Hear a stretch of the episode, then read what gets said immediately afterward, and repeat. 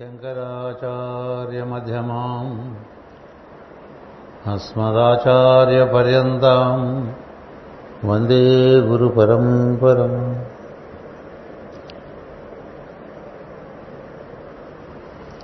నారాయణం నమస్కృత్య నరం చైవ నరోత్తమం దేవీం సరస్వతీం వ్యాసం తదో జయముదీరయే ఎత్ర యోగేశ్వర కృష్ణో ఎత్ర పార్థో ధనుర్ధర తత్ర శ్రీర్విజయో భూతిర్ ధ్రువానీతిరు ధ్రువానీతిర్మతిర్మమ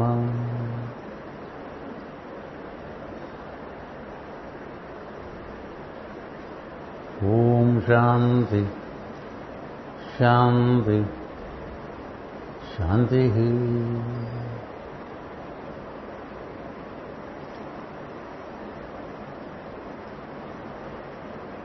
కాలము విచిత్రము దుస్తరము ఎటివారికినని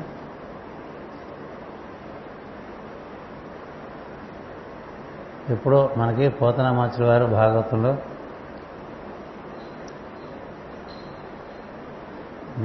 లిఖితం చేసి ఇచ్చారు. మనం కాలం అనేటువంటి పుస్తకంలో ఇప్పుడు మొట్టమొదట్లో ఆ పద్యాన్నే ప్రకటించుకుంటూ ఉంటాం. కాలపు మడతల్లో ఎలాంటి సన్నివేశాలు దాగి ఉన్నాయో కాలమే విసిద్ధపరుస్తున్నప్పుడు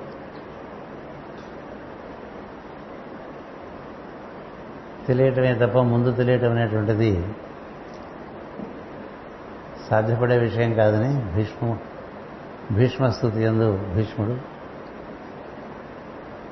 మనకి తెలియపరిచినటువంటి పద్యం అది. కాలానుసారంగానే సృష్టి అంతా నడుస్తూ ఉంటుంది. కాలాన్ని అనుసరించే జీవులందరూ కూడా వర్తిస్తూ ఉంటారు.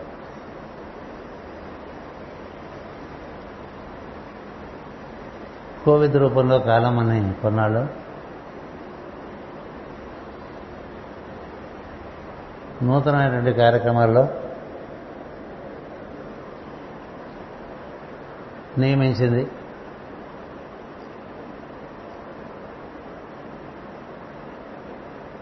కాలం చేసినటువంటి శాసనాన్ని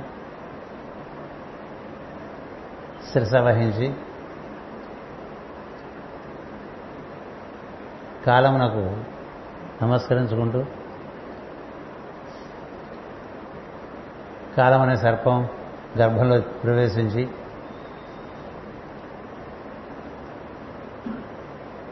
మనం కొనసాగి వెళుతూ ఉన్నాం. ఇది ఎలా ఉంటుందంటే ఎదురుగుండా ఒక పెద్ద పాము సర్పం. నోరు తెరుచుకుని బృందావనంలో ఈ గోపకులందరినీ ఆవుల్ని దూడల్ని మింగేయడానికి రెడీగా ఉంటుంది సంసిద్ధంగా. ఎంత పెద్దగా నోరు తెరిచి ఉంటుందంటే అట్లా నోరు తెరుచుకుని ఒక సర్పం ఉన్నదని కూడా తెలియనటువంటి పెద్దగా తెరిచింది అంటే మనం ఇప్పుడు ఈ రాధామాసం ఈ ప్రార్థనా మందిరంలోకి వస్తున్నప్పుడు ఇంత పెద్ద ప్రార్థనా మందిలోకి వస్తున్నాం అనుకుంటాం కానీ అంతకన్నా పెద్దగా ఉంటుంది. కానీ ఈ గోపకులు చూస్తారు. ఇది నోరు తెలుసుకుంది మనం ప్రవేశిస్తే మనం మింగేస్తుంది.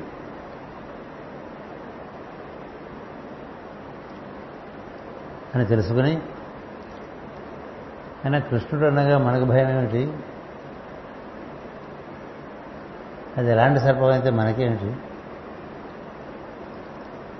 కృష్ణుడు మనతో ఉన్నాడు. మనం కృష్ణుడితో ఉన్నాం.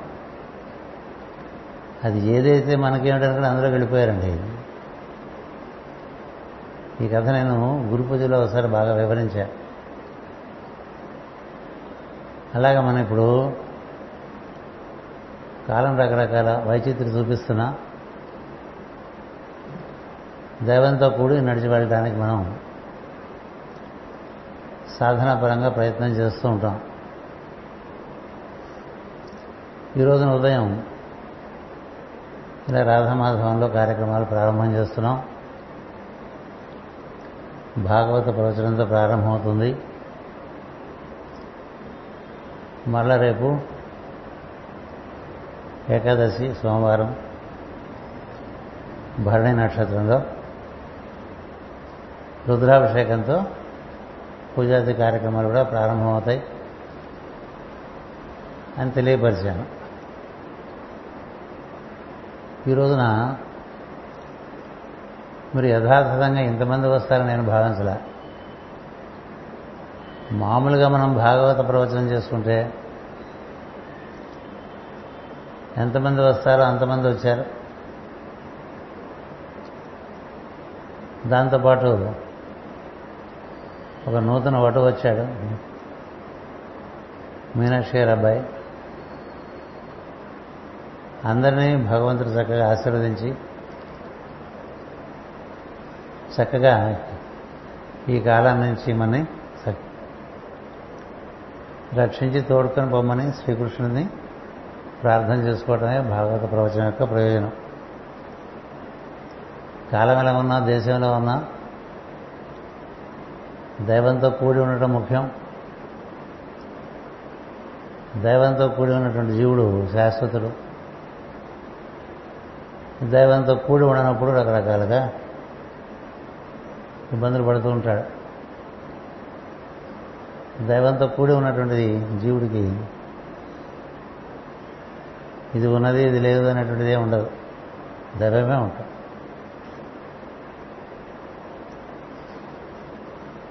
అటువంటి మధురమైనటువంటి భక్తి తన్మయత భాగవతం కలిగిస్తుంది. ఈ భాగవత వైభవము అంతకీ అంతకీ బాగా విస్తృతి చెందిది. నేను ఊహించినంత పద్ధతుల్లో అది ప్రభావం చూపిస్తున్నది. పోతన మాచులు వారు తిరుగువారి కోసం ఇచ్చినటువంటి భాగవతము వేదవ్యాస మహర్షి సంస్కృతంలో రాసిన భాగవతం కన్నా అత్యంత మధురమైనటువంటి భక్తితో కూడినటువంటిది. ఎందుచేతనంటే పోతన ఎందు అటువంటి విశేషమైన భక్తి ఉండటం చేత వారు రచించినటువంటి పద్యముల్లో ఉండేటువంటి భావం మనకి తన్మయత్వం కలిగిస్తుంది. అందుకని భాగవత పద్యములు పఠనం అనేటువంటిది ఎంత మనం రాగయుక్తంగా పాడుకుంటే అంత తన్మయత్వం కలిగిస్తూ ఉంటుంది అది. అర్థం సంగతి రా చూసుకుందాం. పద్యమే ఆనందం కలిగిస్తుంది. అందుచేత అలాంటి పద్యములు మనకి భరిస్తే మాస్ గారు మనకి దాని యొక్క రహస్య ప్రకాశం అందించారు. ఆ రహస్యాన్ని మనం ప్రకశ ప్రకటించుకుంటూ ప్రవచనాలు చేస్తుంటే ఇప్పుడు భాగవత వైభవం ఒకటి నడుస్తుంది అది నాకు. ఇదంతా మనం చేసుకుంటున్నామంటే కాదు మన నుంచి భాగవతమూర్తి అయినటువంటి అంతర్యామైనటువంటి భగవంతుడు నిర్వర్తించుకుంటూ ఉన్నాడు. అందుచేత దీన్ని తెలిసి పలికేదేం లేదు.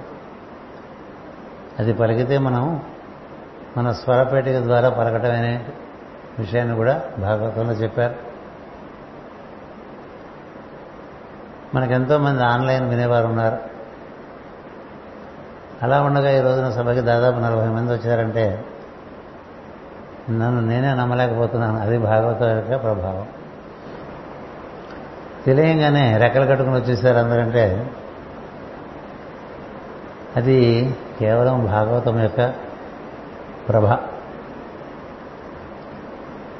అందుకని పరోక్షంగా మాత్రమే కాక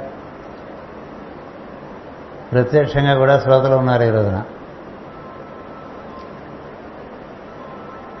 పద్యం చదవకుండా భాగవతం చెప్తే అంత బాగుండదని ఓ ముప్పై ఐదు. పద్యముల వరకు చదివా. మనకి ఉన్న వంద పద్యాలు పైన రాసుకున్నాం. అవన్నీ చదివితే మనకి సమయం చాలు. అప్పుడప్పుడు కొన్ని కొన్ని చదవటం పెట్టుకున్నాం. అందుచేత ఈ పద్యములకు వివరణ మళ్ళీ ఒక పుస్తకంగా వేసి మధ్యకాలంలో మన వారందరికీ అందించడం జరిగింది. అసలు భాగవత ఈ భాగవత పద్యాలు మామూలుగా చదువుకుంటే తెలుగు వచ్చిన వారందరికీ కూడా తెలిసిపోతూనే ఉంటాయి.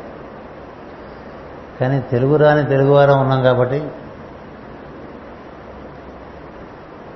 భగవంతుని యొక్క సంకల్పం ఇవన్నీ.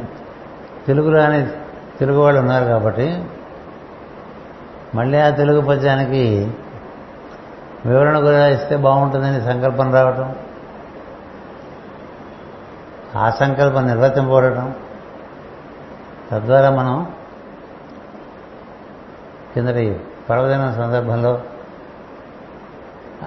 ఆ వివరణలతో కూడినటువంటి పుస్తకాలు మళ్ళీ అందరికీ ఇవ్వటం. ఇదంతా ఏమిటి? అంతర్యమైన దైవమని అనేక విధములుగా స్పృశించి తన్మయతను కలిగించేటువంటి ఒక ప్రయత్నం భగవంతుడు చేస్తూ ఉంటాడు.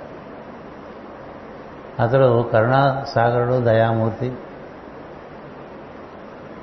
భగవద్భక్తులను ఎన్ని రకాలుగా స్పృశించాలని ప్రయత్నం చేస్తూ ఉంటాడు. మనము మనకుండేటువంటి భావ వలయాల్లో బాగా చిక్కుకుపోయి ఆ స్పర్శ పొందలేక భయాందోళనకు గురైపోతూ ఉంటాం. అది పామైతే మనకేంటి ఇంకోటైతే మనకేంటి? మనకి కృష్ణుడు ఉన్నాడు. మేము కృష్ణుడితో పాటు నడిచి వెళ్ళిపోతామని ఆ పాము పొట్టలోకి వెళ్ళిపోతారండి అందరూ. కృష్ణుడు కూడా వెళ్ళిపోతాడు పొట్టలోకి. పాము నోరు మూసేస్తుంది కృష్ణుడు దేహం పెంచుతాడు పాము చచ్చిపోతుంది. ఎక్కడైనా పాము గురించి కథ వస్తే కాలమును గుర్తుపెట్టుకోండి. కాలానికి జాతక చక్రాలు చూసుకోవద్దు. ఎవరైనా కొంత ప్రతికూలంగా ఉంది కాలం అంటే ఏం చేయాలి? దైవానికి దగ్గరగా ఉండాలి. అనుకూలంగా ఉందంటే కూడా ఇంకా దగ్గరగా ఉంది దైవంతో కూడి ఉన్నవాడికి శాశ్వతత్వం ఉంటుంది. లేని వాడికి శాశ్వతత్వం ఉండదు. ఆడి కూడి ఉండడం అనేటువంటిది బాగా అభ్యాసం అయిపోతే అదే అమృతత్వ స్థితి. ప్రత్యేకంగా మళ్ళీ అమృతత్వం అనే పరిస్థితి ఏం లేదు. అంతేకాదు అంతర్యమైనటువంటి బ్రహ్మము యొక్క సాన్నిధ్యము సదా మనకు లభిస్తూ ఉంటుంది. అందుచేత ఈరోజు ప్రత్యక్షంగా ఇక్కడ కూర్చున్న వారందరికీ కూడా మీ అందరి రూపంలో ఉన్న అంతర్యామికి నమస్కరిస్తూ మీరు చూపినటువంటి ఉత్సాహానికి నేను చాలా ఆనందపడుతూ ఈ భాగవతం పంచమ స్కంధంలో ఉండేటువంటి ప్రథమ ఆశ్వాసంలో చిట్ట చివరి భాగానికి మనం చేరుకుని ఉన్నాం కాబట్టి ఆ పద్యాలు వివరించుకుని ఈ రోజున మనం ఈ కార్యక్రమాన్ని పూర్తి చేసుకుందాం. నూట డెబ్భై తొమ్మిదో పద్య నుంచి వివరణ ఇవ్వాలి. నూట డెబ్భై డెబ్భై ఎనిమిది చదవటం అనేటువంటిది ఉపాధ్యాయ వృత్తి. అంటే ముందు చెప్పబడ్డది ఒకసారి గుర్తు చేసి తర్వాత విషయంలోకి వెళ్ళాలి. బ్రహ్మజ్ఞానము తెలిసిన వారు యోగీశ్వరుడైన వారు అవధూతలై ఏ వేషముతోనో తిరుగుతుందరు మీరు గుర్తుపెట్టుకోండి వేషభాషల్లో మహాత్ములు తెలియరు. వారి స్పర్శ వారి చూపు వారి వాక్కు వారి హాసము వారి యొక్క ప్రవర్తన అలా తెలుస్తారు తప్ప మామూలుగా లోక వ్యవహారంలో పరిపాటిగా ఉండేటువంటి వేషధారణ వల్ల మహాత్ములు తెలియబడరు. ఎందుకంటే వారందరూ కట్టుబొట్టు వేషధారణము ఇవన్నీ దాటి ఉన్నటువంటి వారు. అతీతులు దేహమందు ఉన్నప్పుడు వారు నుండి ప్రజ్ఞ ప్రభ వర్తించినప్పుడు తెలియవలసినదే తప్ప కేవలం వారి కట్టు బొట్టు వ్యవహారం వల్ల తెలియదు. కట్టు బొట్టు జుట్టు అని కూడా అన్నారు. మూడు చెప్పాలి. కదా? ప్రతి వారు జుట్టు పెంచుతారు. ఏదో రకరకాల కట్లు కడుతూ ఉంటారు. రకరకాల విభూతి బొట్లు పెడుతూ ఉంటారు. ఏవేవో చేస్తూ ఉంటారు. ప్రత్యేకంగా ఉండడం అనేటువంటిది మహాత్ములు చేయరు. వారు ఎప్పుడు ఎలా ఉంటారో అలాగే ఉంటారు. ఏం చేద్దంటే ప్రత్యేకత వారి యొక్క వర్తనమనందు ఉంటుంది. అంచేత ఏ వేషముతోనూ తిరుగుతుందరు కనుక పిన్నవారు పెద్దవారు అనక అందరికీ నేను ఇప్పుడు నమస్కరించుతున్నాను అని పలికాడు. ప్రభుగణుడు. అని పలికి సింధు దేశాధిపతి భరతునకు సాష్టాంగపడాను. భరతుడు దయామయుడై ఇట్లు తత్వజ్ఞానం ఉపదేశించి ఆ ప్రభువు నమస్కారమును స్వీకరించి జలపరిపూర్ణమైన సముద్రం వలె సంపూర్ణ కరుణారసముతో నిండిన మనసు కలిగి ఎవరెవరిని అనుగ్రహించుటకో ఈ భూమిపై తిరుగుతున్నాడు. అవధూతలు భూమి తిరగడంలో భగవంతుడు భూమి తిరుగుతున్నట్టే. వాళ్ళకి ప్రత్యేకమైన ప్రణాళికలు కూడా ఉండవు. కాలం బట్టి దేశం బట్టి ఇలా తిరుగుతూ ఉంటారు. ఎందుకు తిరుగుతూ ఉంటారంటే వేల్పు సోకిన వృత్తి తిరుగుతుండు అని చెప్పి మనకి భాగవతంలోనే ఒక పద్యం. వారిలో ఇంకా వారు లేరు. దైవమే వాడు. దైవమే తానైన వాడికి ఇంకా తానుండడు దైవమే ఉంటాడు. సో దైవమే ఈ జీవుని వాహికగా చేసుకుని ఈ జీవుడి శరీరాన్ని వాహికగా చేసుకుని తనదైన పద్ధతుల్లో అందరినీ అనుగ్రహిస్తూ ఉంటాడు. అలాంటి వారు ఎందుకు ఇలా ఉన్నారు? ఎందుకు ఇలా వెళ్ళారు? ఎందుకు అక్కడికి వెళ్ళారు? ఎందుకు వారిని అనుగ్రహించారు? ఎందుకు వీరిని అనుగ్రహించారు? అలాంటి వాటికి మామూలు వాళ్ళు ఎవరికి సమాధానం దొరకదు. ఎందుచేతంటే వేల్పు సోకిన వృత్తి తిరుగుతుంటాడు. అలా జడభరతుడు లాంటి మహా అవధూతలు మన అదృష్టం కొద్దీ భరత భూమి మీద చాలామంది తిరుగుతుంటారు. అందుకని ఈ అవధూత మార్గం ఒకటి సృష్టి ప్రారంభంలోనే ఏర్పడిపడి ఏర్పడి ఈ ఈరోజు కూడా ఆ మార్గం ఉన్నది. వారందరూ ఏంటంటే జీవాత్మ పరమాత్మ అనేటువంటి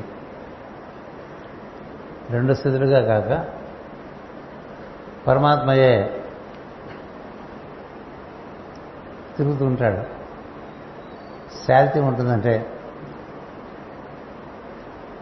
ఈ లోపల జీవాత్మ ఆ పరమాత్మలో కరిగిపోయి ఉంటుంది. కరిగిపోయి ఉండటం వల్ల నేనున్నాననే భావన కూడా ఉండదు ఇంకా. నేను నేనైన స్థితిని మాస్టర్ గారు రాశారు మంత్రధారంలో. నేను నేనైన వాడు భగవత్ సంకల్పంగా తిరుగుతూ ఉంటాడు. ఎందుకు తిరుగుతున్నాను అన్న ప్రశ్న అతనికి ఉండదు. ఎందుకంటే తను లేడు. ఇది ఉత్తమోత్తమైన స్థితిగా చెప్తారు. అవధూత స్థితి అంటే ఏమిటో తెలియాలంటే మీరు ఒకసారి వృత్రాసుర రహస్యం అని చెప్పి ఒక పుస్తకం చిత్ర చిత్రకేతు వ్యాఖ్యానం అని రాశా. అందులో ఒక యోగి అయిన వాడు ఎనిమిది సోపానములు దాటితే అవధూత ఎట్లా అవుతాడు అనేటువంటి విషయాలను కూడా వివరించా. మీకు శ్రద్ధ ఉంటే ఓపిక ఉంటే ఓసారి తీసి చదువుకోండి. అందుకని అవధూత తత్వం అనేటువంటిది పరాకాష్ట. పరాకాష్ట. అతడు సరాసరి భగవంతుడు భగవంతుడు బాహికయ్యే భూమిని తిరుగుతూ ఉంటాడు. అది కాక ఇంకా గురు పరంపరలో ఒక విశ్వ ప్రణాళిక పనిచేసేవాళ్ళు కొన్ని నిర్దిష్టమైన కార్యక్రమములు దివ్య సంకల్పంగా నిర్వర్తించేవాళ్ళు ఇలా కూడా ఉంటారు వీరందరికన్నా ఉత్తమోత్తమైనటువంటి స్థితి అవధూత స్థితి అని మన వాగ్మయం చెప్తుంది. ఈ అవధూత మార్గము మనకి ఆది ఋషభుడి దగ్గర నుంచి మొదలై నేటి వరకు కూడా భూమి మీద ఉన్నది. అందుచేత మనం దృష్టి పెట్టి ఉండాలి. వాళ్ళు అలా తిరుగుతూనే ఉంటారు. ఒక బిచ్చగాళ్ళగా కనిపించచ్చు ఒక వంటి మీద ఏ విధమైన బట్టలైన వాళ్ళలాగా కనిపించచ్చు దుమ్ము ధూళి కొట్టుకుపోయి ఉన్నట్టుగా కనిపించవచ్చు. ఉండొచ్చు. నీ అదృష్టం బాగుంటే వారి స్పర్శ లభిస్తుంది. దానికి మనకు కావాల్సినటువంటిది అప్రమత్తత. రఘుగణుడు ఇట్లు సజ్జన సమాగమున అంతర్యామి జ్ఞానము పొంది దేహమే తాననుకున్న భ్రమ నుండి విముక్తుడయ్యాను అని చెప్పా. అది కింద తరగతి మనకు చెప్పుకున్నది. అని సుఖయోగేంద్రుడు పరీక్షితులకు తెలుపగా పరీక్షితు ఆనందపడి ఇట్లన్నాను ఈగ తన రెక్కలతో ఎగిరి గరత్మంతుని గమనము అందుకొనగలదా? ఈగ తన రెక్కలతో ఎగిరి గరత్మంతుని గమనము అందుకొనగలదా? ఈ భరత మహాముని సచ్చరిత్రములను ఎరిగి స్థుతించుటకు ఈ భూమిపై గల ప్రభువులందరూ కలిసినను సారదను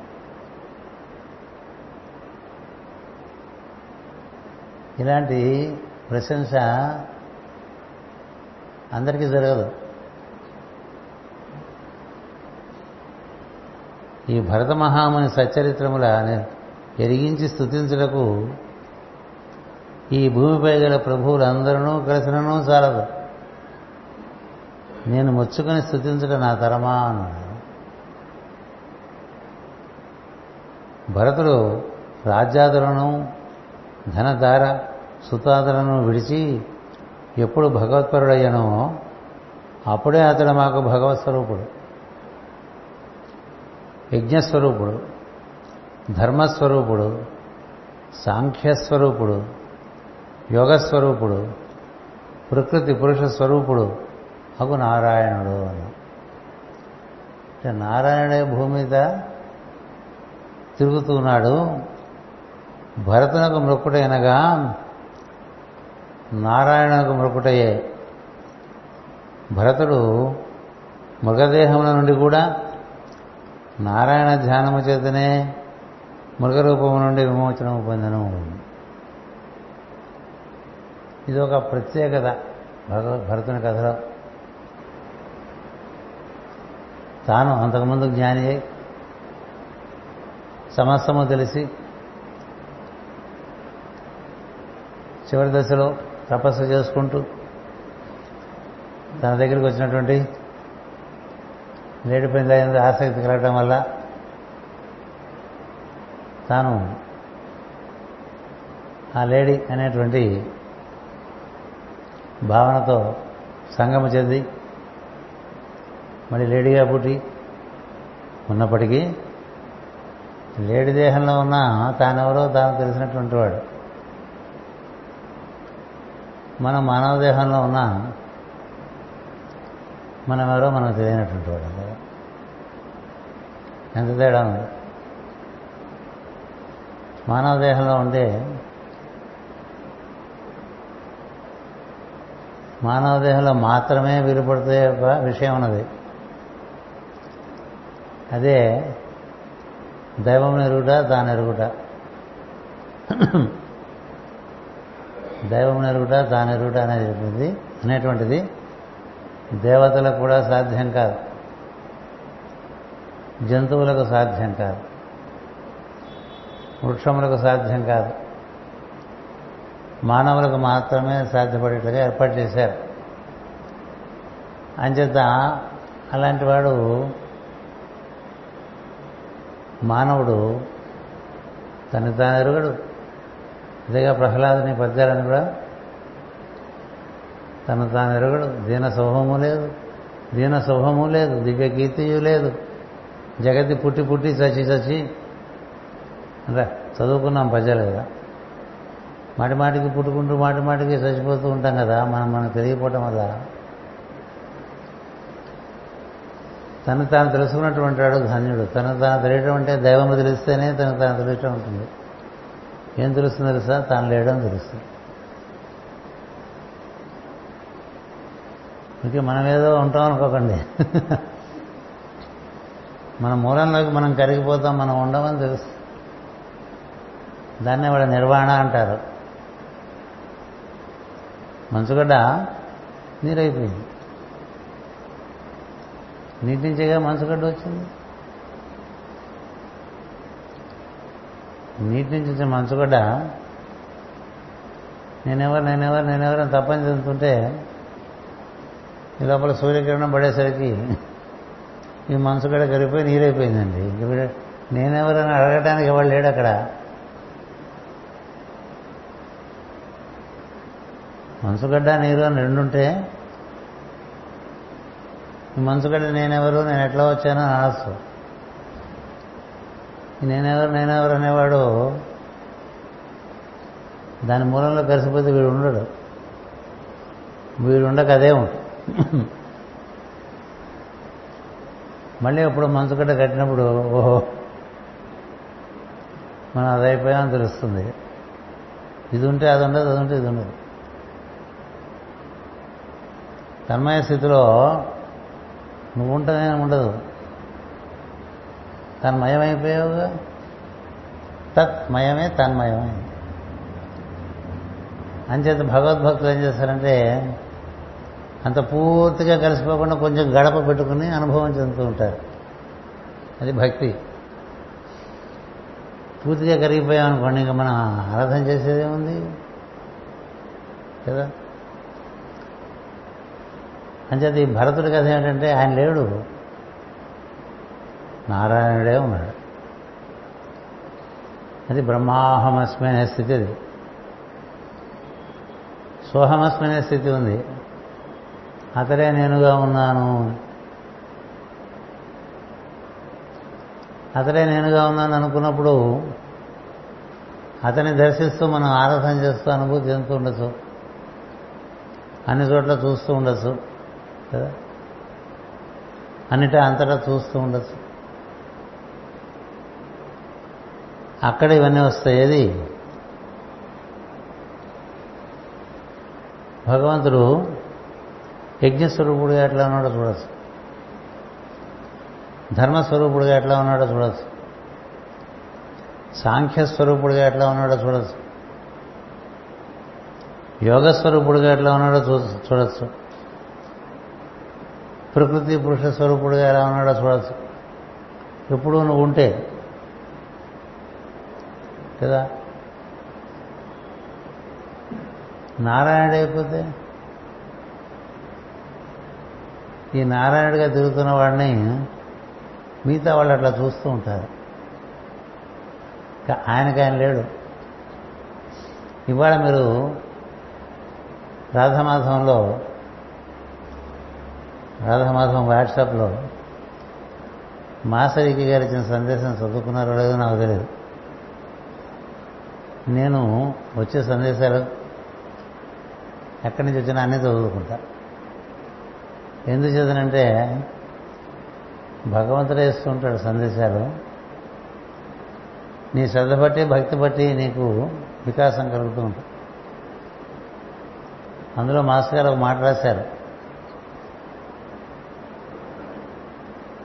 భగవంతుడు తెలిసిన వాడు తన గురించి తెలుసుకునే ప్రయత్నం మానేస్తాడని. అందరిలో భగవంతుడి గురించి ఆరాటపడేవాడు అందరికీ ఏం చేయాలో చూసుకుంటాడు తప్ప తన గురించి ఆరాటపడ్డాను రాశారు. అసలు తను ఎప్పుడో మర్చిపోయాను తానని రాశారండి. మనంతసేపు మన గురించి ఆలోచించుకుంటాం. రోజు రోజు కూల్చుకుంటూ ఉంటాం. ఎంత పెరిగాం ఇంత పూజ చేసాం అంత ధ్యానం చేసాం అది చేసాం ఇది నువ్వు పెరుగుతుంటే ఉంది గడకరాలే.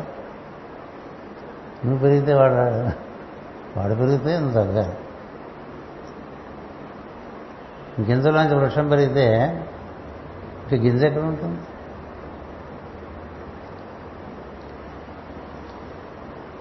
గింజలోంచి వృక్షం పెరిగింది గింజ ఉందా? తీసి చూడండి. ఏమైపోయింది గింజ? ఆ గింజ చెట్టు అయిపోయింది. నువ్వెక్కడున్నావు వాడు పెరుగుతుంటే నువ్వు ఉండవు గుర్తుపెట్టుకో. దైవం పెరుగుతుంటే జీవుడు దైవంలోకి లయమైపోతాడు లీనమైపోతాడు అనుభూతి చెందుతాడు సాక్షిభూతులుగా ఉంటాడు తాను. ఇది దైవంలో ఆయన అన్నీ చేస్తుంటే చూస్తూ ఉంటాడండి. అదే కృష్ణుడిగా కృష్ణుడు చెప్తాడు అర్జునుడికి నువ్వు చూస్తూ ఉండరా నేను అంతా చేసేస్తానని. ఇప్పుడన్నీ చేసేస్తాను అనుకుంటాడు కదా అర్జునుడు. అన్నీ చేసేద్దామని బాణాలు గిణాలు పెట్టి కూర్చున్నాడు కవచాలు వేసుకున్నాడు. కృష్ణుడు ఏమన్నాడు? నిమిత్త మాత్రం తవ సవ్య సవ్య సాక్షి. నువ్వు నిమిత్త మాత్రుడురా. All is done. ఊరికే నీకు పేరు రావాలని ఇవన్నీ నీ చేత చేస్తున్నానని చెప్తాడు. అంటే జీవుడు దైవంలో లీనమైపోయి దైవమే జీవుడు దేహం నుంచి పనిచేస్తున్నాడు అనుకోండి అది భరతుడు స్థితి కనుక భరతుడు అవతారమూర్తి అన్నారు. అక్కడ ఎవరున్నారు నారాయణుడే ఉన్నాడు భరతుడు లేడు. భరతుడు ఎప్పుడో పడిపోయాడు. అందుకనే జింక శరీరంలో ఉన్న తానెవరో తాను తెలిసి ఉన్నాడు. ఇప్పుడు ఆయన పరిస్థితి ఏమిటి? సాక్షాత్తు నారాయణుడే అని చెప్తున్నారు. నేను ఎందుకు దీని గురించి ఇంత కంఠశోష చేస్తున్నానంటే మనకి మన గురించిన భావం చాలా ఎక్కువ. ఇది మన దురదృష్టం. భగవంతుని కూర్చిన భావం చాలా తక్కువ. భగవంతునితో మనం సంబంధం పెట్టుకున్నామన్న గర్వం చాలా భయంకరమైన గర్వం. భగవంతునితో మనం ఒక సంబంధం ఏర్పరచుకున్నాం కదా. అలా ఏర్పరచుకున్నప్పుడు మనకి తెలియకుండా లోపల అహంకారం పెరుగుతుంది. నేను భక్తుని కదా అని నీకు గుర్తుంటే కాదు అనేది ఒక సమాధానం భగవద్గీత బాగా చదువుకుంటే ఇలాంటివన్నీ తెలుస్తాయి. భాగవతంలో కూడా ఉన్నాయనుకోండి. నీకు నువ్వు గుర్తున్నంత కాలం నీకు దైవం దగ్గరికి రాదు రోజు మనం హైట్ కొలుచుకున్నట్టు చిన్నపిల్లలకి మనం హైట్ కొలుస్తాం కదా. ఎంత పెరిగారు. అట్లా మనం ఎంత పెరిగామో చూసుకునేవాడు పెరగడు. నువ్వు పెరగటానికి కాదు సాధన. నీ మూలంలోకి నువ్వు కరగటానికి సాధన. నేను ఎంత వాడినయ్యానా నేను అంత వాడినయ్యానా నాకు ఈ ఇనీషియేషన్ అయిందా ఆ ఇనీషియేషన్ అయిందా కొత్త కొత్త పిక్చర్ కూడా ఉన్నాయి. ఏది? Initiation planetary initiation solar initiation cosmic అంత నీ గురించే? ఇదేమిట్రా నువ్వురా నువ్వు నిన్ను నిన్ను నువ్వు మర్చిపోయే మార్గంలో ప్రవేశించి నిన్ను నువ్వు పెంచుకుంటూ ఉంటే ఈ పక్కన పెట్టుకుని శంబరాసురుడు అయిపోతారు శంబరాసురుడు కదా మీరు వినే ఉంటారు. తొమ్మిది వరకు పెరిగేటండి. అహంకారం. ఆయన దిగాట అంతే పది అయిపోయింది. ఒకటే మిగిలింది. వీడు సున్నా. తొంభై తొమ్మిదికి పెరిగేట ఒకటే. ఒకటి కలిపితే వంద మళ్ళీ సున్నా వస్తుంది తొమ్మిది వందల తొంభై తొమ్మిదికి పెరిగాడు. ఎంతైనా పెరగరా వాడు తట్టి వాడు ముట్టుకుంటే నువ్వు సున్నా. అని ఒక కథ ఉంది. అంతేత మనకి తెలియకుండా మనం ఒక మాయలో పడుతూ ఉంటాం మన గురించి. మనం చేసే కార్యక్రమంలో మనం మనం మర్చిపోయే స్థితి రావాలి.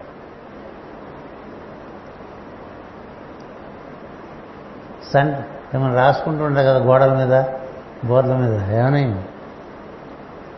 Serve until you forget your serving అని రాస్తే అది గుర్తొస్తుంది మనకి మనం సర్వ్ చేస్తుంటాం. కదా?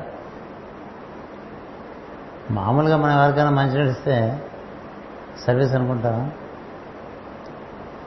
కానీ ఈ సర్వీస్ అనే ఒక భావన మనలో బాగా ఎక్కువ ఉందనుకోండి ఎదురువాడి నీళ్ళు పోస్తున్నా కూడా సర్వీస్ అనే ఫీలింగ్తో పోస్తూ ఉంటాం. కదా? ఇలాంటి వికారాలు తెలియకుండా మనసులోంచి బోర్డు వస్తూ ఉంటాయి. అందుకని జీవుడు కరగాలి దైవంలో తప్ప విత్తనం విసుకుంటేనే చెట్టు అయింది అలాగే మనకి ఇంకోటి చెప్తారు. నరనారాయణ గుహ అని కదా? ఆ గుహలో ఒకడే పడతాడు ఇద్దరు పట్టట. ఏది? ఉంటే నారాయణుడు ఉంటాట లేకపోతే నరుడు ఉంటాట అంటే నువ్వుంటే ఆయన ఉండడు. నువ్వుంటే ఆయన ఉండడు. నేను గురువు గారితో ఇన్నాళ్ళు ఉన్నాను అనుకున్నవాడు ఉండడు. ఇక నువ్వు నీ నీ గురించి నీకు ఎక్కువ గుర్తుంది. నేను ఇన్నేళ్ళు నేను అన్నేళ్ళు అని చెప్పుకుంటూ ఉంటాను కదా. నీ గురించేగా చెప్పుకుంటున్నావు? అంటే నువ్వే నాకు ప్రధానమైన ఈ నేననేటువంటిది ఆ నేనలో కరిగిందనుకోండి ఈ నేనుకి ఇంకేమిటండి కదా ఈ నేను ఆ నేనైపోయిన తర్వాత ఈ నేను కథే ఉంది ఆ నేను కథే నేను కథగా నడుస్తుంది. ఇక్కడ భరతుల పరిస్థితి అది భాగవతుల్లో రకరకాలు ఉంటారు. బ్రహ్మాహమస్మి స్థితి భరతుడిది. సోహమస్మి స్థితి భగవద్భక్తులది. అతడే నేనుగా ఉన్నాను అతడికి వాహికగా ఉన్నాను అతని సంకల్పమే నేను నిర్వర్తిస్తూ ఉంటాను అనేటువంటి భావనలో అతనికి ప్రతినిత్యం నమస్కరించుకుంటూ తన సంకల్పాన్ని దైవ సంకల్పంతో అనుసంధానం చేయటం. మాస్టర్ గారు చెప్తూ ఉండేవారు ప్రతిరోజు బండిని జీరో ఎర్రర్లో పెట్టుకోని అంటే ఏంటంటే పొద్దున్నే లేవగానే నీ సంకల్పమే నా సంకల్పంగా నెరవేరాలి. నీ జ్ఞానమే నా జ్ఞానంగా ప్రకాశించాలి. నీ భావమే నా భాషగా ప్రకటింపబడాలి. నీ కార్యక్రమానికే నా కరచరణాదులు మనసు పనిచేయాలి. నన్ను నీ ఒళ్ళో ఉంచుకుంటావో గుండెలో ఉంచుకుంటావో చంకలో ఉంచుకుంటావో ఏం చేస్తావో జేబులో పెట్టుకుంటావో నాకు తెలియదు నువ్వు నిర్వర్తించుకో నా ద్వారా అని చెప్పడమే కర్తవ్యం దైవమాత్మికం. ముఖ్య శ్లోకాలు వల్లేస్తే ఏం లేదండి ఆ భావన బాగా లోపల లోతుల్లోకి తీసుకెళ్ళాలి. అప్పుడేం జరుగుతుంది? మనతో పాటు అన్నీ చేస్తూ ఉంటాడు. మనకి స్ఫూర్తి ఇస్తాడు. మనకి జ్ఞానం ఇస్తాడు. మనకి క్రియాశక్తి ఇస్తాడు. అన్నీ చేస్తాడు. మనమే చేసినట్టుగా మనకి అనిపిస్తుంది కానీ చేస్తున్నంతా ఆయనే అంటే అట్లా ఉంటే తోడుగా ఉన్నట్టు సఖుడు మిత్రుడు కదా? శ్రీకృష్ణ నరసఖ అన్నాడు కదా. నరుడికి సఖుడుగా ఉన్నాడు మిత్రుడుగా ఉన్నాడు అన్నీ చేసి పెట్టాడు కదా? అదో పద్ధతి. అంతకన్నా చాలా మించిన అర్జునుడికి అంటే మామూలుగా భక్తులకిను అవధూతగా ఉండే స్థితి భేదం గురించి మీకు చెప్పడానికి చెప్తున్నా.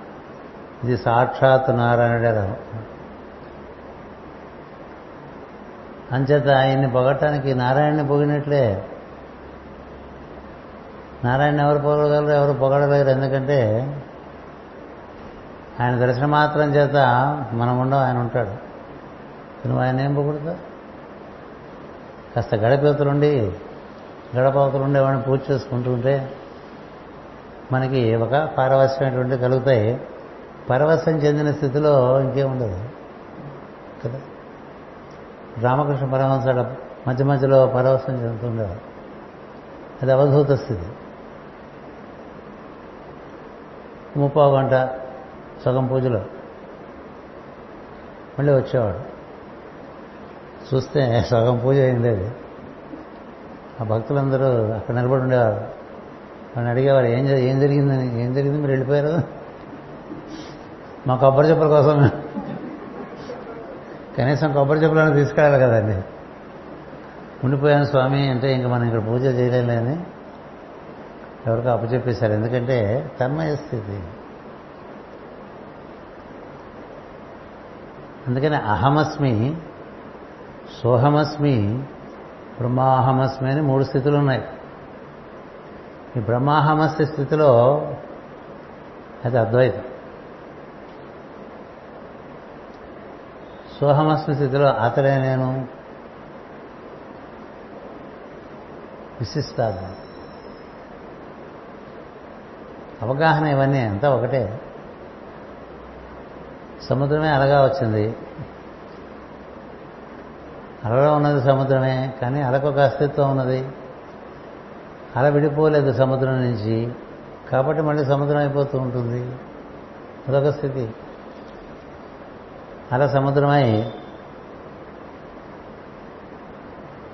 వెళ్ళిపోయిన తర్వాత సముద్రం అలగా వచ్చినప్పుడు అలతో పాటు నురుగు వస్తుంది కదా? నురుగు వెళ్ళదు. మీరు నురుగు చేతిలో తీసుకునే ఉండదు అందులో. అవి ఈ పరతత్వమును లేక భగవతత్వమును వీడి ఉన్న జీవితాలని చెప్తారు. అందులో సారం ఉండదని చెప్తారు అంచేత ఈ రహుగణుడు పలికిన పలుకులు నిజానికి అంత గొప్పగా ఏం పలకలే ఆయన మీరు బాగా గమనిస్తే. దండం పెట్టాడు తెలిసింది గురువుగారు గొప్పవాడని. కానీ పనవలా అనిపిస్తుంది. ఎందుకంటే దండం పెట్టిన తీరు నాకు నచ్చల.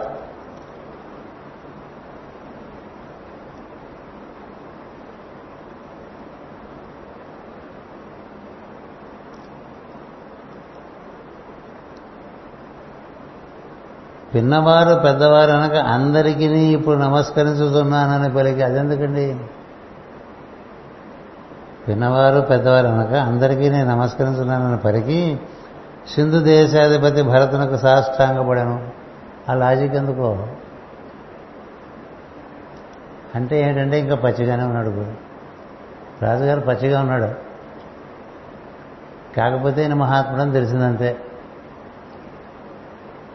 ఇంకా ఆయన జరగాల్సిన సాధించారు ఇప్పుడు గురుదర్శనం అయిపోయినంత మాత్రాన సిద్ధుడైపోతాడా? ఎవడైనా? అందుకని దర్శనం జరిగింది ఈయన మహాత్ముడని. ఈ లాజిక్ ఎందుకు దండం పెట్టడానికి ఎందుకు వచ్చిందా లాజిక్? మన వరకు సందేశం. ఎందుకంటే పిన్నవారు పెద్దవారు అని లేదు దైవం ఎక్కడి నుంచైనా ప్రకటింపబడగలరు కదా? వామనుడు రూపంలో ప్రకటించ ప్రహ్లాదుల రూపంలో ప్రకటింపబడ్డా అందుచేత భగవంతుడు ప్రత్యక్షం అవటానికి ఇలా ఉంటుంది అని ఎవ్వరూ ఏమీ నిర్ణయం చేయలేరని తెలుసుకోవాలి అంతే అది ఎలా అయినా జరగచ్చు అందుచేత ఈ భాగవత చరిత్రమును భక్తితో చెప్పిన వారు వినిన వారు భరతుని అనుభూతి పొందినవారు. అట్టి వారిని పుండరీకాక్షుడు రక్షించును అంటే దీనికి ఫలశ్రుతి ఈ జడభరతుడి కథ చదువుకుంటే దాని ఫలశ్రుతి ఏంటంటే వేద వేదవ్యాస కృతం. భారత భాగవతమైన భారతమైన. ఆయన సత్యవంతుడు సాత్యవత సాత్యవతేయుడు. అబద్ధాలు చెప్పరు. కదా? ఇక్కడ ఏమిటి ఇచ్చారు ఆయన? భక్తితో చెప్పినవారు వినినవారు భరతుని అనుభూతి పొందినవారు. అట్టి వారిని పుండరీకాక్షుడు రక్షించను. అంటే రక్షణ కావాలంటే భరతుడు చరిత్ర చదువుకోండి అని దీని యొక్క సందేశం.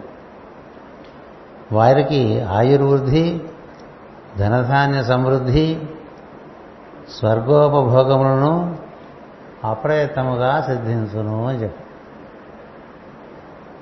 నరులు దేవతలు అసురులు మునీంద్రులచే స్థుతింపదగిన వాడా ఎవరైనా? అంతర్యామైనటువంటి దైవాన్ని రాముడిగా కీర్తిస్తున్నారు ఇప్పుడు. ఎందుకంటే ఆశ్వాసం అయిపోతుంది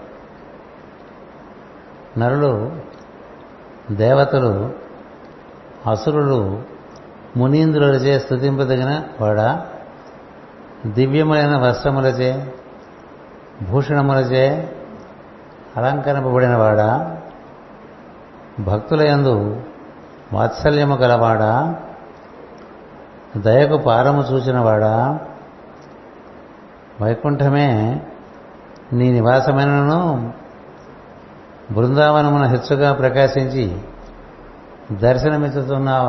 అర్థం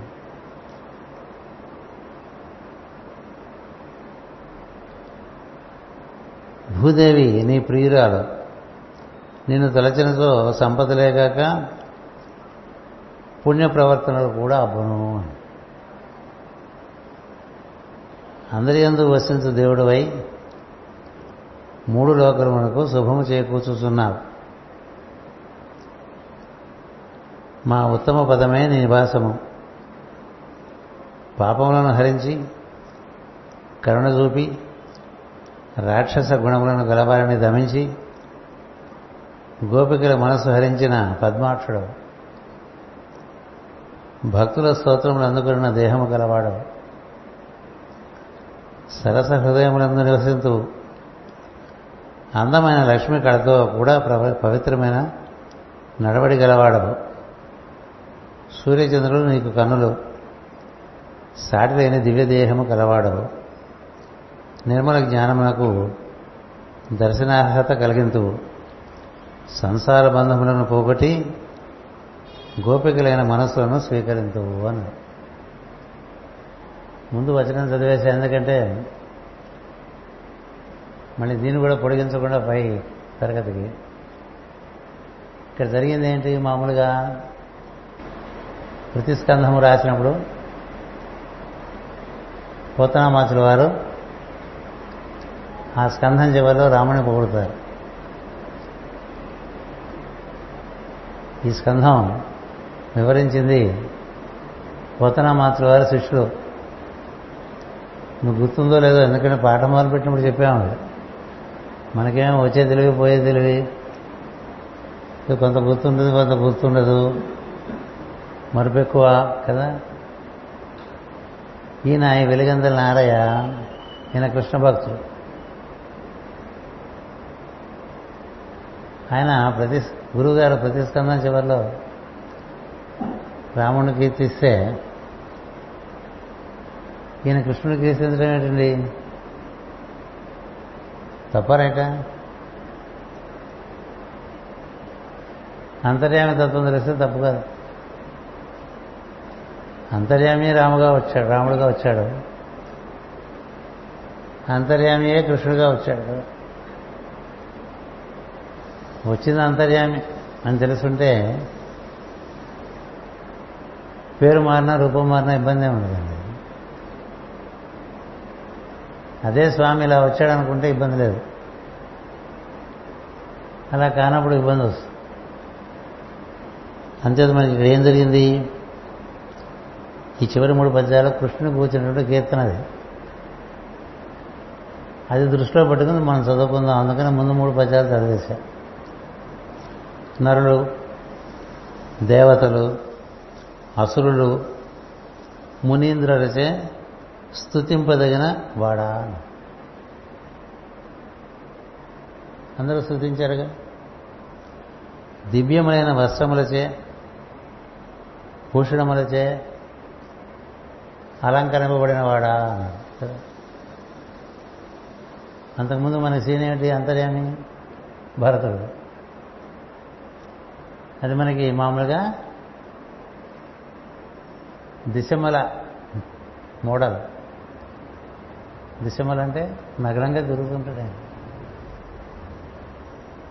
ఇక్కడైనా కస్తూరి తిలకం లలాట ఫలకం వక్షస్థలే కౌస్తుభం నాసాగ్రే నవమౌక్తికం కరతలే వేణుం కరే కంకణం సర్వాంగే హరిచందనం చకలయం కలయం కంఠేశ ముక్తావళిం గోపస్త్రీ పరివేశితో విజయతే గోపాల చూడామణి కదా? ఆ వర్ణంలోనే నీకు దైవం యొక్క దివ్యమంగళ స్వరూపం అలా కనులకు కట్టేట్టుగా రాసిచ్చారు మనకి ధ్యాన శ్లోకాలని చదవటంలో భక్తి ఉండాలి తప్ప దర్శనంలో లోపమే లేదు. చదివేవాళ్ళు ఉన్నట్టు భక్తి శ్రద్ధ ఆర్ద్రత అలా ఉండి కస్తూరి తిలకం అనగానే ఎంత అద్భుతంగా తిలక దర్శనం. లలాట పలకి లలాట మందు కస్తూరి వక్షస్థలే కౌస్తుభం. నాసాగ్రే నవముక్తిగం ఒక ఓ పర్సనల్ వ్యూ చెప్తా కృష్ణుడికి తొమ్మిది. ముక్తికాలతో ఒక ముక్కపడి పడితే ఏమైనా బాగుంటుందండి?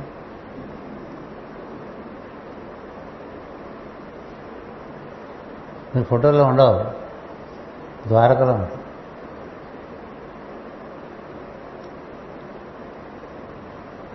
ద్వారకలో పెడతారు. మీరు వెళ్ళి చూసి వచ్చి నాకు చెప్పండి ఎట్లా ఉంటుంది. ఆయనకి దర్శనమైంది? నా సాక్షి నవమ కరతలే వేణుం కరే కంకణం సర్వాంగే హరిచందనం చకల కంఠేశ ముక్తావళి గొప్ప స్త్రీ పరివేష్టితో. అట్లా రామయ్య అని అడుగుతాడు భక్తుడు. అట్లా అడిగాడు ఆయన. కదా వాళ్ళెవరొద్దు నువ్వు ఒక్కడు రా. అంటే రాడాయన ఎందుకంటే ఆయన పెద్ద గ్రూప్ కాన్షియస్నెస్ ఎక్కువ కృష్ణుడికి. బృందావనాలు కదా. అందుచేత ఈ విధంగా అలంకరించుకున్నవాడా అన్నాడు. భక్తుల ఎందు వాత్సల్యము గలవాడా అన్నాడు. వాత్సల్యం అనే పదాన్ని మీకు అర్థం తెలుసా? ఏమి చెప్పండి? లోపల మంచి అవుతుంది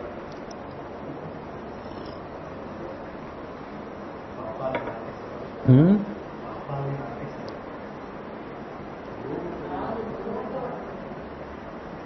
అప్పుడే పుట్టిన దూడ యొక్క మావెంత కూడా ఆవు తన నాలుగుతో నాకేసి శుభ్రం చేస్తుంది. అలా మన్ను కూడా శుభ్రం చేసుకుంటాట ఆయన. ఏది?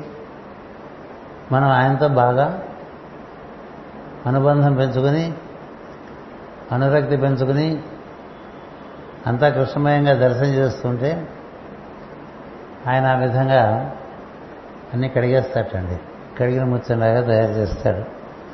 అలా ఎవరు చేయగలిగితే వాళ్ళని వాత్సల్యమూర్తి అంటారు. దయకు పారము చూపినవాడా? వీటన్నిటికీ సన్నివేశాలు ఉంటాయి కథలు ఉంటాయి కదా. ఇలాంటి వాళ్ళని కూడా రక్షిస్తారా అనే సందర్భాలు శ్రీకృష్ణుని కథలో చాలా ఉంటాయి. అనుగ్రహమునకు తీరుతున్నది ఎక్కడన్నారు ఆయన కదా? తలుచుకుంటే ఎవరైనా? అభితే సుదురాచారో అన్నాడు. భయంకరమైన దురాచారములు చేసిన వాడిని కూడా హిందులో మైహూనా అని చెప్తాడు. మనకు ఊరికే వీళ్ళని రక్షించాలని వాళ్ళు రక్షించకూడదు. మనకేవో కొనుక్కొని పారామీటర్స్ ఉంటాయి. భగవంతుడికి పారామీటర్స్ ఏం లేవు. ఈజ్ బియాండ్ ఆ ఒక్కచోటే ఆయన సర్వస్వతంత్రుడు. మిగతా వారందరూ కూడా కాలబద్ధులే. మొత్తం అంతా కాలం నడిపిస్తుంది. కాలం మీద నృత్యం చేసేవాడు కూడా ఉన్నాడు. కాళీయ భణిమాణిక్య రంజిత శ్రీపదాంబుజ అన్నట్టుగా.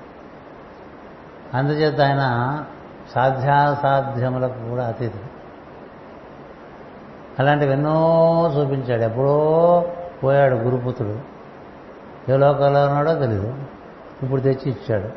అది ఏమైనా చేయగలరా? సాందీపనికి పుత్రుడు పోయాడు కదా. గురుదక్షిణ ఇస్తానంటే శ్రీకృష్ణుడు నీకు పాఠం చెప్పడమే గురుదక్షిణ చెప్పాడు గురువుగారు గురుపతిని అడగమన్నాడు. గురుపతిని అడిగితే అట్లా వాడు ఉండేవాడు ఆయన వాడు పోయాడు. వాడిని తెచ్చిస్తావా అసలు అడగడం ఏమిటి? ఇది తెచ్చివ్వడం ఏమిటండి? అందుకని కృష్ణ కథ ఇది సాధ్యమా అని నీ మనసులో భావం వస్తే అది నీ దురదృష్టం అని భావం చేసుకోండి నీ మానసిక కక్షలో కొంత రుగ్మత ఉంటే ఇలాంటి భావాలు వస్తాయి. ఈజ్ ఇట్ పాసిబుల్ అని ఇంగ్లీష్లో అడగకూడదు కృష్ణుడు. Anything is possible and everything is possible with Krishna that is Krishna ఎందుకంటే మొత్తం సృష్టి ఆయన చేతుల్లో లీలాప్రాయంగా నడుస్తూ ఉంటే ఏది సాధ్యపడదు? అన్నీ సాధ్యపడదు మిగతా వాళ్ళు కాలానుగుణ్యంగా చేసిన ఈయన కాలాన్ని అతీతంగా ఇది కృష్ణ కథ. అంతర్బహిర్యామైనటువంటి నారాయణ యొక్క కథ. అందుచేత వైకుంఠమే నీ నివాసమైనను. బృందావనమున హెచ్చుగా ప్రకాశించి దర్శనమిస్తున్నావు ఈయనకి అలా దర్శనం అయింది బృందావన కృష్ణుడు. బృందావనంలో కృష్ణుడు అంటే? చుట్టూ ఎప్పుడు మనుషులు ఉంటారు గోపకలు ఉంటారు గోపికలు ఉంటారు ఆవులు ఉంటాయి దోడులు ఉంటాయి. అన్నీ ఉంటాయి కదా. హెచ్చుగా ప్రకాశించి దర్శనమెత్తుతున్నావు భూదేవి నీ ప్రియురాలు అన్నారు భూదేవి నీ ప్రియురాలు ఎందుకంటే మాటి మాటికి అవతారాలు ఎత్తేది ఈయనే కదా? శ్రీదేవి భూదేవి. ఈ భూదేవిని అనుగ్రహించడానికి ఆయన శ్రీదేవి కూడా చెప్పడు దిగి వచ్చేప్పుడు అంత స్వతంత్రం. విష్ణుమూర్తి స్వతంత్రం విచిత్రంగా ఉంటుంది. పురాణాలు చదువుకుంటే బాగా తెలుసు లక్ష్మీదేవి ఎప్పుడు అంటుపెట్టుకుంటుందండి? ఎప్పుడు పారిపోతాడో తెలియదు ఎవరిని అనుగ్రహించడానికి పారిపోతాడో తెలియదు ఒకటి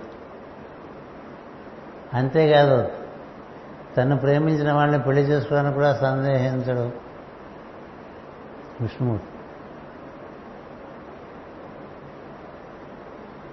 ఒక పద్యం ఉంటుంది భాగవతంలో గుర్తొస్తే చెప్తా.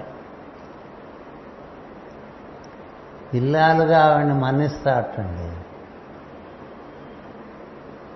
అర్థం తెలియకుండా చదివేసుకుంటారు కాబట్టి మీరు అంత కోపడలేదు కానీ అయితే విష్ణుమూర్తిని కోపడాలి ఆడవాళ్ళు ఆడవాళ్ళు. ఎందుకంటే ఎంతోమంది స్త్రీలకు భర్తగా ఆయన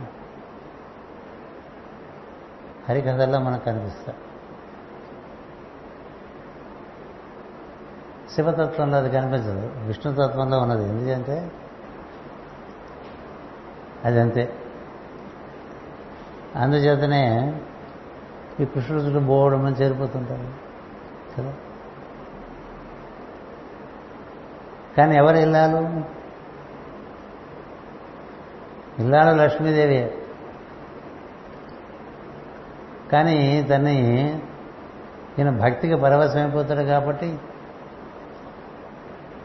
వారు పోతే తన అవతారాలు ఎత్తి వారందరినీ ఆవేశం కూడా మన్నించిన కథలు చాలా ఉన్నాయి. పైగా కృష్ణావతారంలో అంతకుముందు యుగాల్లో అవతారాల్లో. ఎందరెందరో స్త్రీలు ఎందరెందరో భక్తులు పురుషులు మునులు. ఇంతకుముందు రామావతారంలో మునులే ఈ రాముడిని చూసి మొహం పొందుతారు.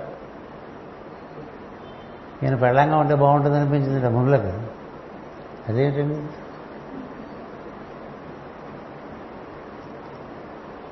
అంటే ఆ ఆ సౌందర్యం ఆ ఆ వైభవం. పొందాలనేటువంటి తపన రకరకాలుగా వస్తుంటుంది మీరాదేవి కనిపించలే?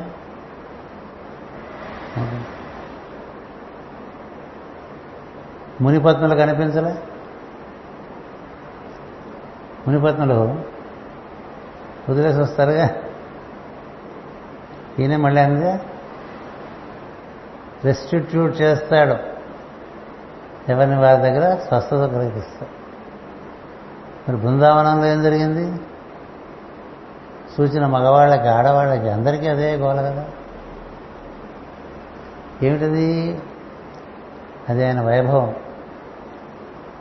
అందుకని హెచ్చుగా ప్రకాశించాడండి బృందావనం. ఎందుకు ప్రకాశించాడు? ఎంతో మందిని మన్నించాల్సి వచ్చింది. ముందు ఈ గొడవంతా వదిలేసుకుని ఆ తర్వాత ధర్మ సంస్థాపనలోకి వెళ్ళాడు. బృందావనం కథ జరిగిన తర్వాత మళ్ళీ శ్రీకృష్ణ బృందావనం లీలలేం లేవు. ఎందుకంటే అంతకుముందు ఎవరెవరికైతే తనను స్పర్శనిస్తానన్నాడో వారందరికీ ఆ స్పర్శనిచ్చాడు. అది మనం అనుకుంటున్నటువంటి దాంపత్య సంబంధం కాదది. మీరు బాగా విని ఉంటే నలదమయంతుల కథలో దివ్య స్పర్శ. మానవ స్వభావానికి వలసిన దివ్య స్పర్శ ఇస్తే జీవుడు తన్మయ స్థితిలోకి వెళ్ళి తనకు తానెవరో తెలిసి ముక్తి స్థితిలోకి వచ్చేస్తాడు. వాళ్ళంతా గోలోకంలో ఉంటారు. మనకంతా ఎంతసేపు సెక్స్ ఐడియాతో బుర్రంతా పాచిపట్టి ఉంటుంది కాబట్టి ఆ దృష్టితో చూస్తాం. కృష్ణ స్పర్శ అంటే దివ్య స్పర్శ. ఆ స్పర్శ దొరకంగానే ఆ జీవుడికి సమస్తమైనటువంటి ఆరాటాలు పోతాయి. సమస్తమైనటువంటి ఆరాటాలు పోతాయి. ఏమీ లోటు ఉండదు. ఏం జరుగుతుంది? ఈ మానవ స్వభావం ఆ దివ్య స్వభావం ఆ విధంగా అవినాభావ సంబంధం చెందగానే ఆత్మానుభూతికి అవకాశం వస్తుంది. ఆత్మరతిలో వాళ్ళు అట్లా గోపికలు కావండి గోపకులు కావండి మునీశ్వరులు కావండి ఇంకా అలా ఉండిపోతారు. వాళ్ళకి కావాల్సిన దొరికిపోయింది. ఎప్పుడూ కృష్ణుడు తనతోనే ఉన్నట్టుగా ఉంటుంది వాళ్ళకి. గొప్పతనం ఏంటంటే బృందావనంలో ఉన్నటువంటి వాళ్ళకి కృష్ణుడు లేడన్న భావన లేదు. అది బృందావన స్థితి. కృష్ణుడు లేడు అనేటువంటి భావన ఉన్నవాళ్ళు బృందావనంలో ఉండరు. బృందావనంలో ఉన్న వాళ్ళకి ఎప్పుడూ కృష్ణుడు. అంటే ఏమిటి? ఎప్పుడూ కృష్ణుడు తనతోనే ఉన్నాడు అనుకున్న వాడికి చుట్టే బృందావనం ఉంటుంది. ఎందుకని? ఆ తన్మయ స్థితి ఉంటుంది కాబట్టి. అలాంటి తన్మయ స్థితి చాలా అద్భుతంగా అందించి ఈ భూమిని రక్షించడం కోసం ఈ భూమి మీద ఉండేటువంటి అధర్మాన్ని నిర్మూలించడం కోసం ఈ భూమి మీద తన పాదాలు మోపి ఉన్నాడండి. భగవంతుని పాదాలు ఈ భూమి ఏడో పొరలో లభిస్తాయి. అదొకటి గుర్తుపెట్టుకోండి. మనం ఈ మధ్య కొత్త కొత్తగా కొన్ని కొత్త పదాలు నేర్చుకున్నాం కదా. శంబడా శంబడా శంబడా అంటున్నాం. ఏది ఇస్తే అది కొనం అది ఒక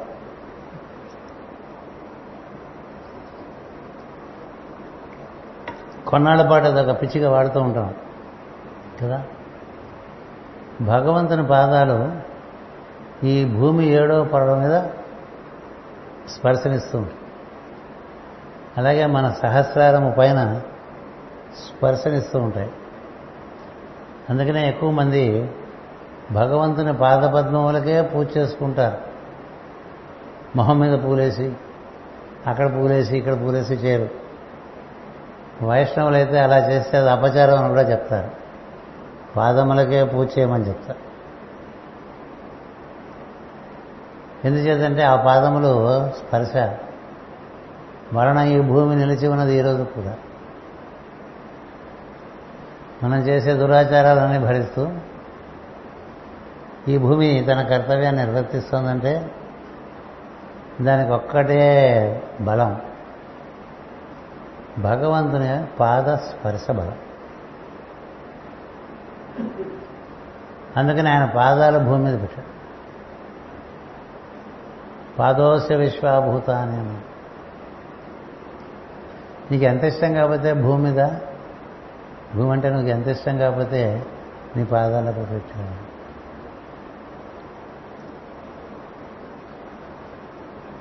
నిన్ను తలచినతో సంపదలే కాక పుణ్య ప్రవర్తనలో కూడా అబ్బును. అది అది తెలుసుకోవాలి మనం. భగవద్ ఆరాధన మనలో ప్రవర్తన తీరు మార్చాలండి. కదా? అది ఈ గాథలు బాగా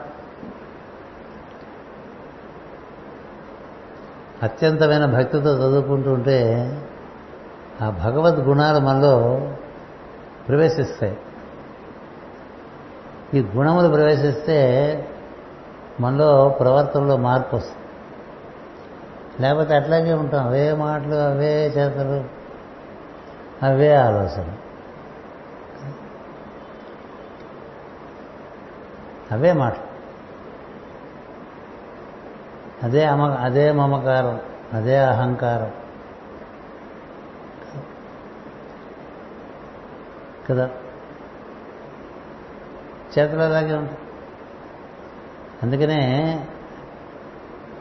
పుణ్యశ్రవణ కీర్తనుడు అంటారు భగవంతుడు.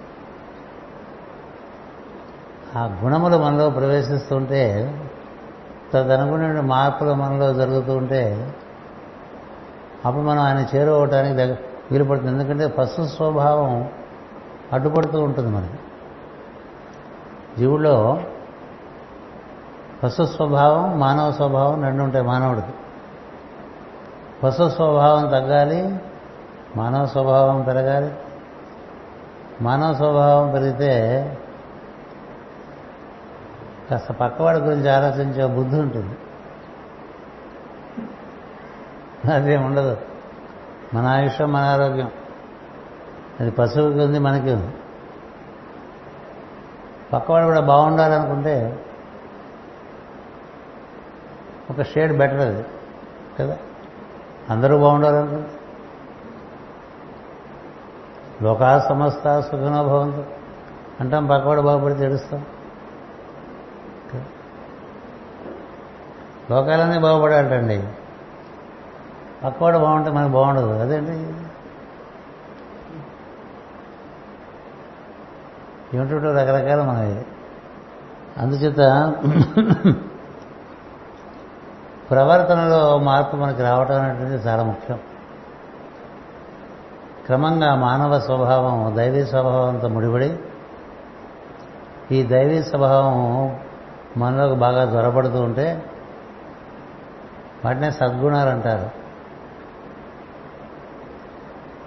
ఆ సద్గుణాలన్నీ ప్రహ్లాదుల్లో బాగా చేరిపోయినాయని చెప్తుంది భాగవతం.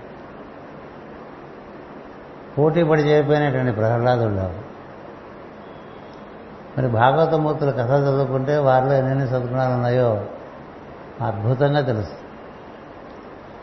అంబరీషుడితో మొదలు పెడతారు భాగవతమూర్తులు అంటే. ప్రహ్లాద అంబరీష్ అంటాం కదా. అందుకే నా కథ చదువుకున్నాం అనుకోండి మనం ఆయనలాగే ఉన్నాం. ఒక ఈషణ్ మాత్రం ఈషణ్ మాత్రం అంటే వెంట్రుక ముక్కని ఉండగలమా అనే భావన వచ్చిందనుకోండి అది ఆచరణలోకి వచ్చిందనుకోండి ప్రవర్తనలో మార్పు వస్తుంది. మనం చేసే కార్యక్రమాలన్నీ దాని గురించే. మనలో ఉండే పశు స్వభావం తగ్గి మనలో మన మానవ స్వభావము దైవీ స్వభావంతో ఎక్కువగా జతపడాలి. అలా జతపడుతూ ఉంటే మనకి దివ్యానుభూతులు ఉంటాయి. అంతేకాదు అన్నిటికీ మూలమైనటువంటి వాడు ఒక సాన్నిధ్యం లభిస్తూ ఉంటుంది. అందుచేత నిన్ను ప్రార్థన చేయడం కేవలం పుణ్య సంపదల కోసం మాత్రమే కాదు పుణ్య ప్రవర్తనలకు కూడా. ఇప్పుడు సంపదలు వస్తాయండి పుణ్యం చేసుకుంటే. కానీ కాలగతులు అవన్నీ హరించకపోతే ఎందుకంటే నువ్వు అనుభవించేస్తావు? ఎందుకని? నీ సంపదలు నువ్వే అనుభవించాలి కదా.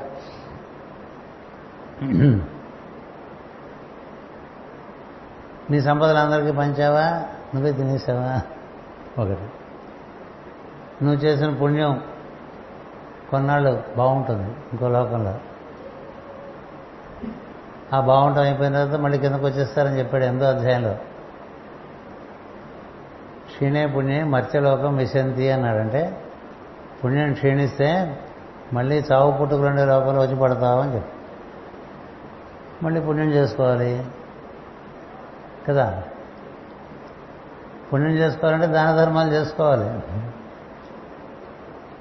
చేసుకుంటే పుణ్యం గురించి చేసాం కదా పుణ్యం వస్తుంది. పుణ్యం అయిపోగానే మళ్ళీ మామూలు. అందుకని అది కాదురా పద్ధతి అంటారు యోగంలో. ఈ పుణ్యం తెచ్చుకోవడం అది ఖర్చు పెట్టుకోవడం ఎలా ఉంటుందంటే జీతం సంపాదించుకుని నెల నెలా ఖర్చు పెట్టుకున్నట్టుగా ఉంటుంది. మళ్ళీ పై నెలకు మళ్ళీ తినాలంటే మళ్ళీ సంపాదించాలి కదా. అలా కాకుండా ఉండాలంటే పుణ్యం కోసం కాదు యజ్ఞార్థం కురు కర్మాణి అని. నీ గురించి మర్చిపో ఎదుటివాడికి పనికొచ్చే పని చేస్తుంది పది మందికి పనికొచ్చే పని చేస్తూ ఉన్నవాడికి ఇంకొక మార్గం ఉంది. కృష్ణుడు భగవద్గీతలో దాన్నే ఎక్కువగా పదే పదే పదే పదే చెప్పి ఉంచాడు. మనకు మాస్టర్ గారు ఇచ్చింది కూడా అదే.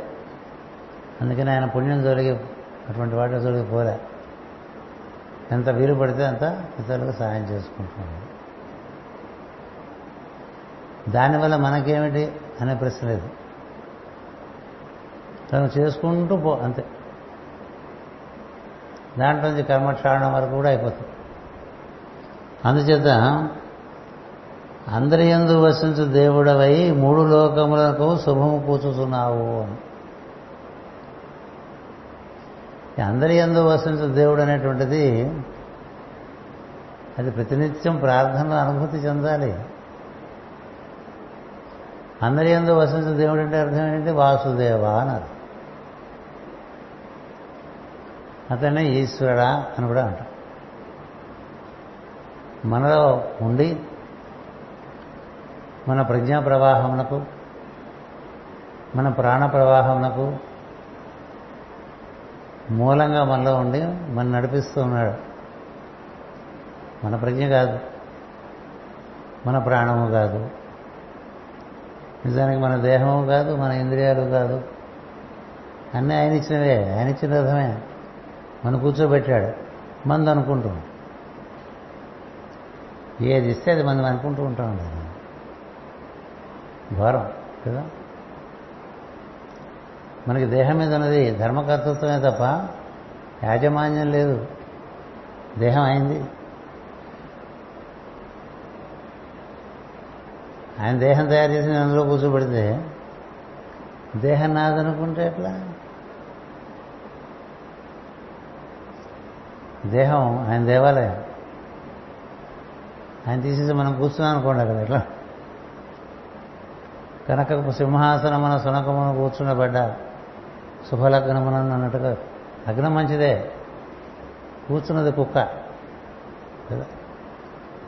అలాగా మనకి ఈ మానవ శరీరంలో దీనంతా నిర్వర్తిస్తున్నది భగవంతుడే. ఈ తింటే అరగాలని రూల్ ఎక్కడుంది? ఉందా? ఈ పంచభూతాన్ని నడిపిస్తున్నాడు. కర్మేంద్రియాలు జ్ఞానేంద్రియాలు మనసు. మనలో ప్రజ్ఞా ప్రవాహం ప్రాణ ప్రవాహం నువ్వంటే నాకు ఇష్టం రా అందుకని ఇచ్చాను తీసి వాడుకోను సరిగ్గా వాడుకుంటే ఓ పద్ధతి. సరిగ్గా వాడుకోకపోతే ఇంకో పద్ధతి. వాడే నేర్చుకుంటాడులేని వదిలే అందుచేత అందరి ఎందు వసించు దేవుడవై మూడు లోకములకు మూడు లోకాల్లో ఉండేటువంటి అన్ని రూపాల్లోనూ ఆయన నిండి ఉన్నాడు. ఆయన వాసుదేవుడు. మా ఉత్తమ పదమే నీ నివాసము అన్నారు కదా? ఎక్కడుంటాడంటే మనలో ఉత్తమోత్తమైనటువంటి స్థానమే ఏముంటే అది ఉంటాడు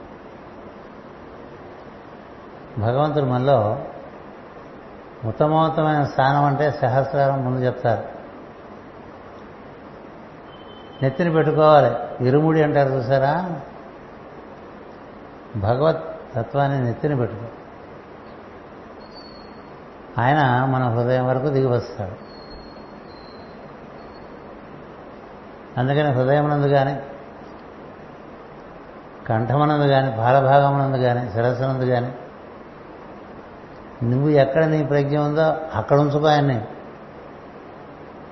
నీకన్నా ఒక మెట్టు పైన పెట్టుకో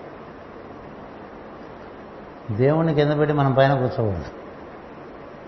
కదా? ఆయన పైన కూర్చోబెట్టి మనం కింద కూర్చున్నట్టుగా భావం చేయాలి. ఇవి తమాషగా చిన్న చిన్న వాక్యాలుగా మనకిచ్చారు చూడండి. మా ఉత్తమ పదమే నీ నివాసం. అంటే నువ్వు ఎక్కడికి వెళ్ళినా నేను ఎత్తి మీద ఉంటాడా? ఏ లోకానికి వెళ్ళినా? ఎందుకని? ఇన్ని లోకాలకి ఆయనే. కదా లోకస్తులు లోకేశులు లోకస్తులు లోకంబులు లోకేశులు లోకస్తులు తెగిన తుది నలోకంబకు పెంచీకటి కవ్వల ఎవ్వండి ఏకాకృతి వరకు అతని నేను సేవింతును. నీకన్నా పైన పెట్టుకు మాకన్నా పైన ఉన్నవాడివి మమ్మల్ని రక్షిస్తూ ఉన్నవాడివి అని అర్థం చేసుకోవాలి. పాపములను హరించి కరుణ చూపి రాక్షస గుణములు గలవారిని దమించి గోపికల మనస్సులు హరించిన పద్మాక్షుడు. కదా? భక్తుల స్తోత్రములు అందుకున్న దేహము గలవాడవు. సరస హృదయములందు నివసింతు. అందమైన లక్ష్మి కళతో కూడి పవిత్రమైన నడవడి గలవాడవు. సూర్యచంద్రులు నీకు కన్నులు. గుర్తుపెట్టుకోండి మన ఎడం కన్ను చంద్రుడు అనుకోండి. మన కుడి కన్ను సూర్యుడు అనుకోండి. ఆయన ఇచ్చిన కళ్ళు మనవి కాదు. సాటిగానే దివ్య దేహము కలవాడవు సాటి లేని దివ్య దేహము అందుకని ఆయన దర్శనం ఇవ్వటానికి ఆయనకి ఎప్పుడూ సాధ్యమే. నిర్మల జ్ఞానమునకు దర్శన అర్హత కలిగింతుంది. దర్శన అర్హత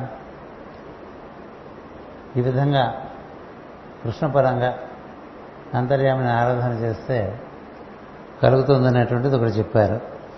సంసార బంధములను పోగొట్టి గోపికలైన మనస్సులను స్వీకరించవు అన్నారు. మనసు గోపిక వారే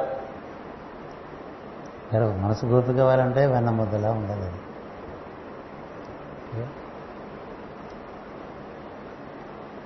వంట పెట్టుకుంటే పన్నుడు బయటగా ఉండేట. అంతా వినయ విధేయతలతో ఉన్నటువంటి మృదుత్వం కలిగినటువంటి మనసు ఎవరికి ఉంటుందో వారి మనసు హృదయంలో కరిగిపోయింది. అలాంటి వారందరినీ ఆయన స్వీకరించి ఆయనకి ఎందు చేసుకుంటూ ఉంటాడు వాళ్ళకి అలాంటి వారే పరమ గురువు యొక్క పరంపర అంతా కూడా కరిగి దీంట్లో కృష్ణ సాన్నిధ్యంలో కరిగి తాము లేని స్థితిలో ఉన్నటువంటి వారిని అందరినీ తానే మరలా ఏర్పాటు చేసి వారందరి చేత భూమి మీద ఈ ధర్మ రక్షణ నిర్వహణ కార్యక్రమాన్ని నిర్వర్తిస్తున్నటువంటి భగవంతుని ఈ రోజున ఈ పంచమ అధ్యాయంలో ప్రథమాశ్వాసంలో చిట్ట చివరిగా స్థుతించుకుంటూ ఈ ప్రవచనాన్ని ఈ రోజుతో మనం ముగిస్తున్నాం. పై ప్రవచనం మనకి ద్వితీయ ఆశ్వాసంలోకి వెళ్ళాలి. కానీ ఈ ఆశ్వాసంలో చెప్పినటువంటి విషయాలే చాలా లోతైనవి చాలా గంభీరమైనవి. అవన్నీ మీకు మరొకసారి మరొక రకంగా వివరించవలసిన బాధ్యత నాకు ఉంది. ఆ పనులకు పై ఆదివారం ప్రవేశిద్దాం. స్వస్తి ప్రజాభ్య పరిపాలయంతాం న్యాయేన మార్గేణ మహిమహేష. గోబ్రాహ్మణేభ్య శుభమస్తు నిత్యం. లోకా సమస్త సుఖినో భవంతు. లోకా సమస్త సుఖినో భవంతు. లోకా సమస్త సుఖినో భవంతు. ఓం శాంతి శాంతి శాంతి.